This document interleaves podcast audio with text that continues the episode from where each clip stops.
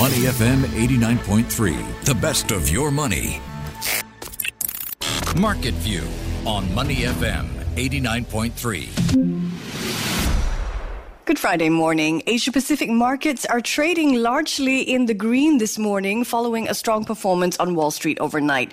I'm Michelle Martin, and joining me now as we break down all the market action. Good morning, Ryan Huang. Morning, Michelle. Happy Friday and to you. Let's start this morning here in Singapore with one of the country's most important companies, a conglomerate with international operations in the offshore and marine sector, property development, telecoms, and more. The company traces its roots to a small ship repair yard, but it has grown to have a market cap of more than 13 billion US dollars, and it celebrates its 55th anniversary this year. Our company in focus is also the subject of a corruption probe that will be discussed in Parliament next week. Do you know who I'm talking about? I'll give you a minute to test your own business knowledge? The answer is Keppel Corp, and it is making news for several reasons this morning, starting with some rather disappointing earnings. Keppel netted approximately $430 million in the second half of the year. That's below expectations and more than 40% below its profits a year earlier. What's behind the slump, Ryan? Yeah, let's take a look at what's playing out for Keppel. So if you look at the second half of the financial year, revenue is down about 12.3% year on year. Net profit down about 55.2% year on year. And let's look at bright spots versus not so bright spots. And the good news is energy and the environment segment recorded a net profit of 126.6 million. That reverses the year ago loss of around 53.5 million. The other business segments posted weaker profits, and we are talking about segments like urban development that was down to 114 point, or 114.1 million from over 400 million. Asset management net profit dropped as well, and corporate and others segment that also saw a net loss compared to a net profit in the previous second half of FY21. So you've got a couple of headwinds playing out for Keppel, so hopefully things can turn around this year. Not every business segment over at Keppel is suffering, so its energy and environment unit soared back into the black with a $126 million profit for the last six months of 2022 after it suffered a loss in the same period a year earlier. Keppel's share price, meanwhile, has risen 33% over the past year. Keppel's profits hit by China's COVID lockdowns as well as real estate woes. Now, the company also making headlines for the wrong reasons. Its offshore and marine unit is enmeshed in a corruption scandal for paying bribes in Brazil. Remind us exactly uh, what the facts are there. What do we know? Yeah, hopefully China's reopening will help Keppel to some extent. But in the meantime, there are some well, distractions, at least in the news, when it comes to Keppel. Uh, casting your mind back to quite a bit when we had Keppel in the news for what's playing out in Brazil, some corruption um, accusations or claims. Uh, so we had the CPIB back in January 11th saying that the six employees had they have been investigating conspired with one another to give bribes amounting to 55 million US dollars, and this to foreign consultants in Keppel's OMM's business interests in Brazil. So they apparently used bribes to pay off Brazilian officials as well as employees at Petrobras, the Brazilian state-owned company, to get contracts. So there's this whole discussion going on online about whether this is right, this is wrong, and how this is the way things are overseas. Um, but this is um, something that's plaguing Keppel and starting to reach a closure of sorts. Um, it will be discussed in Parliament. This week, the Corrupt Practices Investigation Bureau issued a stern warning to Keppel, but it is not planning to prosecute six former senior staff members who were involved in the scandal. This decision is raising eyebrows in some quarters, so much so that Minister in the Prime Minister's office, Indranee Rajah, will address the issue in Parliament on Monday. Earnings and a discussion in Parliament. You think that would be enough news for one company in one day, but there are two more points to quickly touch on here. First, a Keppel subsidiary is selling a shipyard on Gul Road to ST Engineering, which will pay $95 million for the repair yard. And second, Keppel REIT, which is sponsored by Keppel Land, is paying out an extraordinary distribution unit, uh, distribution to unit holders of $100 million with its profits from accumulated capital gains. So Keppel REIT calling this its anniversary distribution, which is a bit curious. Why is that? Yeah, it's, that's because anniversary is not until a few years' time in 2026. So doubling the anniversary distribution is indeed rather curious. The other part about it is how they are funding this distribution. So typically, a REIT will distribute its excess cash flow profits, for example, but this time around, it's using debt as one of the main drivers for supporting the distribution. So it's starting to raise a few questions. All right, now we turn from Singapore to Silicon Valley and Seattle, where three of the world's largest tech companies, Apple, Alphabet, and Amazon, have reported earnings. We'll dive into the details in just a moment, but first, Ryan, if you had to give these three companies a collective up or down right now, Apple, Alphabet, Amazon, tech bigwigs, what would you give them? Well, I would give it all down, even though it's a triple A report. Yeah, shares of all three companies are trading down in after hours market action, down about 3 to 5%. All right, Apple is reporting its first quarterly sales decline in nearly four years. What could be behind the iPhone maker's disappointing numbers? Gosh, quite a bad quarter for Apple. Let's uh, walk through some of the main numbers. And here we've got Apple just talking about a stronger US dollar. That's one. Another problem was how China, back in the fourth quarter of last year, was a big disruption when it comes to supply chains. So iPhone 14, iPhone 14 Pro Max, that was affected in terms of output.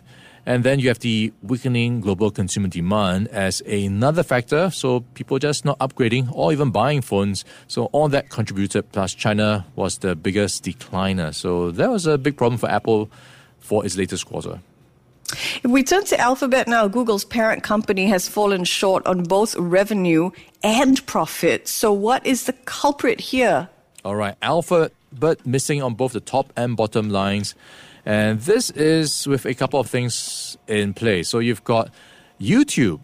People are just not spending as much time on YouTube, and ad spending is being cut to some extent, affecting Alphabet. So, that is part of the headwinds, plus the layoffs that it announced back in January will be continued layer pressure on uh, expenses because of the restructuring changes and charges.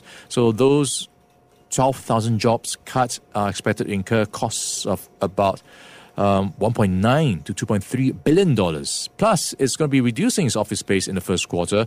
That will involve termination charges to some extent. So that will be about 500 million dollars plus other real estate charges, it says, could be possibly um, emerging going forward. So, yesterday on the show, Ryan, we talked about how Alphabet is asking more employees to test out artificial intelligence chatbots. Well, Alphabet CEO Sundar Pichai says Google will launch its rival to ChatGPT in the coming weeks and months. We'll be looking forward to that for sure. Let's turn to Amazon now. Of the three tech companies in my focus today, uh, its numbers are the best. It grossed nearly 150 billion US dollars in the fourth quarter of the year, but its fast growing cloud business missed expectations. Tell us more here, Ryan. Yeah, so even though the fourth quarter came in better than expected, it was the outlook that weighed on investors. So a bit of a cautious expectation going forward, and this is in line with what we've been seeing people cutting back on IT spending, uh, the layoffs as well that will have an impact on financials in the coming quarters. And you might remember last month Amazon announced more than 18,000 jobs will be cut in its commerce and HR divisions. So that is also possibly not the end of it. You could see further scaling back. And it has already cut down on some stores and even the cloud computing division, the AWS side of things, which is a huge driver for growth, is starting to see growth slow down. So that is going to be a concern for investors. Let's turn to India now, where the rout in the shares of the Adani Group has now topped 100 billion US dollars. The wipeout in Gautam Adani's wealth, he has personally lost more than 50 billion in less than a week. This wipeout has few parallels. The saga began a week ago after short sellers in the US published a research report accusing the Adani Group of being, quote, the largest con in corporate history. Opposition politicians in India tried to raise this issue in parliament yesterday. Didn't go so well, did it, Ryan? What happened? Yeah, some drama in parliament. So, as you expect, it became quite a hot potato in the politics side of things. So in Parliament, uh, they were talking about budget. We had the finance minister um, talking about business, and then you had the opposition just chanting at some stage Adani, Adani, Adani, and then later on they asked the chair of the upper house of parliament to suspend regular business because they wanted to talk about public sector investments in what they call companies losing market value and endangering the hard earned savings of millions of Indians. Of course, that would allude to Adani. But Parliament did not accede to their request, so they caused a lot of, um, I guess, chaos in Parliament by shouting slogans demanding a government response to the issue. So that is um, the drama that played out in Indian Parliament. Now, yesterday we talked about how Credit Suisse has stopped accepting Adani securities as collateral for margin accounts. Citigroup is doing the same, and India's central bank is asking lenders to detail their exposure to the embattled conglomerate. Gautam Adani has finally spoken out about the crisis. For the first time, he released a video address to investors. What did he say? Yeah, so I was surprised that he came out with a video address, and in it he said once the market stabilizes, he mm-hmm. will review the Adani Group's capital market strategy. And he says also to reassure investors the decision will not have any impact on existing operations and future plans, and they will continue to focus on timely execution and delivery of projects. So I'm not sure if this is enough to reassure investors, but at least he's doing something. Yeah. Do you think Adani's remarks uh, will, to some extent, appease investors? I mean, could we see him bounce back the way maybe Elon Musk has this year after losing, you know, 200 billion US dollars? US uh, Musk's fortune has rebounded by more than 30 billion US dollars since the beginning of the year. So, what do you think? Yeah, I won't rule it out. So he had that share sale, the full-on share sale, 2.5 billion. He did allude to how he might re-examine it later on. So that could be something to look out for, but it is going to be uh, a lot of headwinds in the near term because Hindenburg has not finished, you know, with all the ammunition it has. He, it has talked about how there's more it has not revealed, and then you've got the political side of things where you've got the opposition parties trying to find some leverage to get the um, story um, something they can use against the government. So all these issues are going to mean Gautam Adani will keep his head low for quite some time. Well, time now for corporate news, and it is time to get on that up or down seesaw. Are you ready, Ryan? Let's go, Michelle. Let's start with Starbucks. All right, Starbucks is going to be a down because it has missed expectations because of COVID 19 lockdowns in China affecting its market there. So this is um, weighing on Starbucks sales in the latest quarter. Well, we, yeah, you're right. Weakness in China certainly weighing on Starbucks with profits coming in below expectations. So I join you there. It's a down for me. Let's look at the British pound. Okay, the British pound. So you saw the BOE in action yesterday, hiking by 50 basis points as expected, and then came through the forecast of what's to come. And looking at what investors took away from the language, they are thinking that the BOE is near the end of its hiking cycle. So that would mean that the upside for the British pound is capped. And they decided there's no not much upside and they put pressure on the British pound. So it's going to be down for me as we saw traders sell the pound. Yeah, the Bank of England raised interest rates yesterday, but it has hinted that the tightening cycle could be coming to an end, and that led to a sell off in the pound. Let's bring the discussion home now with two locally listed companies. First up, I want to look at Capital CapitaLand Ascendas REIT. All right. CapitaLand Ascendas REIT is going to be an up for me. So higher DPU by 3.5%, and occupancy is at a 10 year high. Yeah, CapitaLand Ascendas REIT revenue up, and it is paying out higher distributions to unit holders, in fact, 4% higher. Let's look at Digital Core. All right, Digital Core REIT, I am probably going with an up for me. So this is um, looking at Digital Core REIT right now reporting a DPU of 1.92 cents. Excuse me, that would be a down for me on the back of weaker than expected DPU uh, to unit holders. So this is um, yeah. something that will not be going down well for unit holders of Digital Core REIT. I'm with you there. Digital Core's numbers have come in below expectations, so a down from me. Let's check in on local markets now. It's 9:22. Good morning, everybody. This is your money. I'm Michelle Martin, and he's Ryan Huang. The trio of local banks led the market lower yesterday. DBS fell two percent. OCBC and UOB finished lower as well. Ryan, why do you think investors were bearish on the banks? Yeah, even though the Federal Reserve indicated that more rate hikes would be forthcoming, possibly.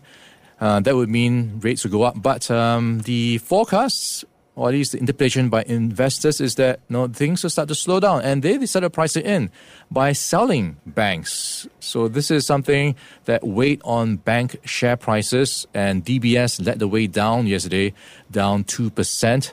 Uh, so it's going to be interesting to see how this plays out because interest rates still will go up, but just not at a fast pace. And then the question is how long it's going to stay there. But for now, investors are just taking profit off the table, and banks have been down on Thursday's trading session. Thanks so much. Ryan Huang there. Before acting on the information on Money FM, please consider if it's suitable for your own investment objectives, financial situation, and risk tolerance. To listen to more great interviews, download our podcasts at moneyfm893.sg or download our audio app. That's A W E D I O. Available on Google Play or the App Store.